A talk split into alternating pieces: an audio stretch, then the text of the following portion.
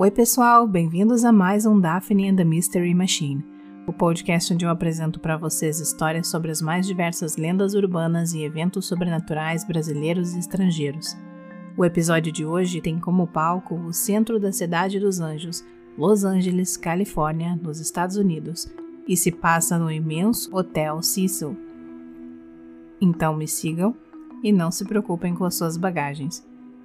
Alguns hóspedes ficam para sempre conosco. É isso que boa parte de quem se hospeda no Cecil não sabe.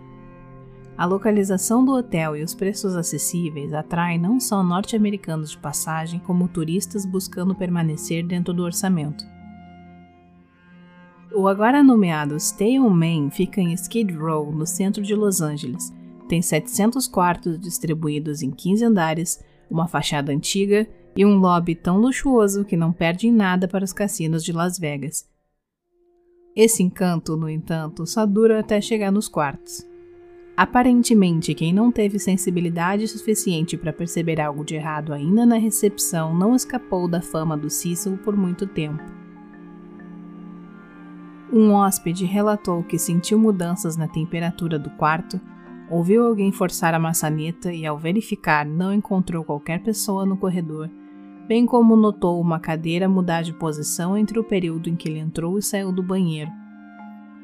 Sua esposa acordou sendo enforcada e, por acreditar que se tratava de um episódio de paralisia do sono, não estranhou inicialmente, até perceber que não havia ninguém a sufocando. Eles admitiram não conhecer a fama do hotel até recentemente, senão não teriam feito uma reserva no mesmo.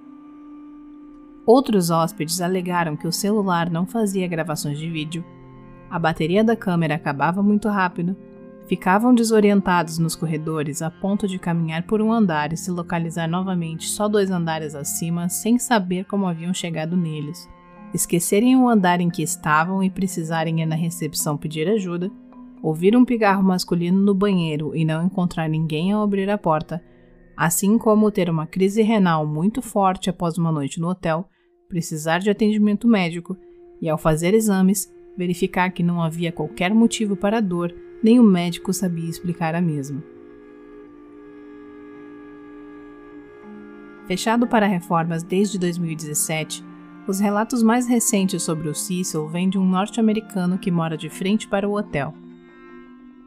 Ele contou que observa o edifício todos os dias e já viu sombras, luzes e ventiladores ligando e desligando portas para as escadarias de incêndio abertas que no dia seguinte estavam fechadas, o alarme de incêndio disparando, uma sombra que parecia alguém enforcado e um homem fumando que o seguiu com a cabeça conforme ele mudou de lugar no apartamento, para desaparecer instantes depois quando ele o perdeu de vista. Inclusive, já foram feitas lives para que milhares de pessoas acompanhem as atividades injustificadas que acontecem nas janelas.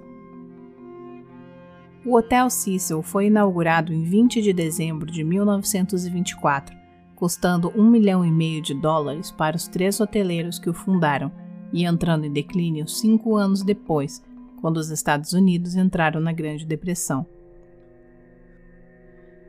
Apesar do hotel ter se tornado um destino popular durante os anos 40, o crescimento da população de sem-teto em Skid Row fez com que o Cecil decaísse mais uma vez, agora para não se erguer mais. Alguns anos após a inauguração do hotel, começaria uma série de crimes que só teria fim em 2015. Nos anos 1927, 31, 32, 34, 37, 38, 39, 40, 44, 47, 54, 62, 64, 75, 92, 2013 e 2015, homens, mulheres e um bebê se matariam ou seriam mortos dentro e nos arredores do Cecil. Tiros na cabeça, envenenamentos, gargantas cortadas, esfaqueamentos, espancamentos e estupros foram algumas das coisas que as paredes, carpetes e móveis do hotel presenciaram bem como os funcionários que encontraram os corpos. Os outros se jogaram das janelas de andares diversos, inclusive matando um pedestre, ou foram atirados, como o bebê recém-nascido de uma hóspede. O caso mais famoso aconteceu em 2013, quando o corpo de Eliza Lam, uma estudante canadense de 21 anos, foi encontrado dentro de um dos tanques de abastecimento de água no telhado do hotel. Ela ficou quase três semanas desaparecida até um funcionário da manutenção verificar os tanques devido a reclamações dos hóspedes sobre a baixa pressão da água, bem como de um gosto estranho. As últimas imagens que se tem de Eliza são da câmera dentro do elevador onde ela parecia se esconder, sair e voltar diversas vezes, conversar com alguém não avistado, apertar vários botões e agir de maneira estranha em geral. Apesar de ser diagnosticada com transtorno bipolar, o que explicaria possíveis alucinações, ninguém consegue dizer como ela chegou até o tanque e entrou no mesmo. As autoridades consideraram sua morte como um afogamento acidental. Além do histórico violento, o hotel foi a residência do famoso serial killer Richard Ramirez nos anos 80, conhecido como Night Stalker. Não se sabe quantas vidas ele tirou antes de voltar a dormir tranquilamente em algum quarto no Cecil, mas o serial killer austríaco Jack Unterweger, em uma tentativa de copiar Ramirez, estrangulou pelo menos três mulheres enquanto permaneceu hospedado no hotel.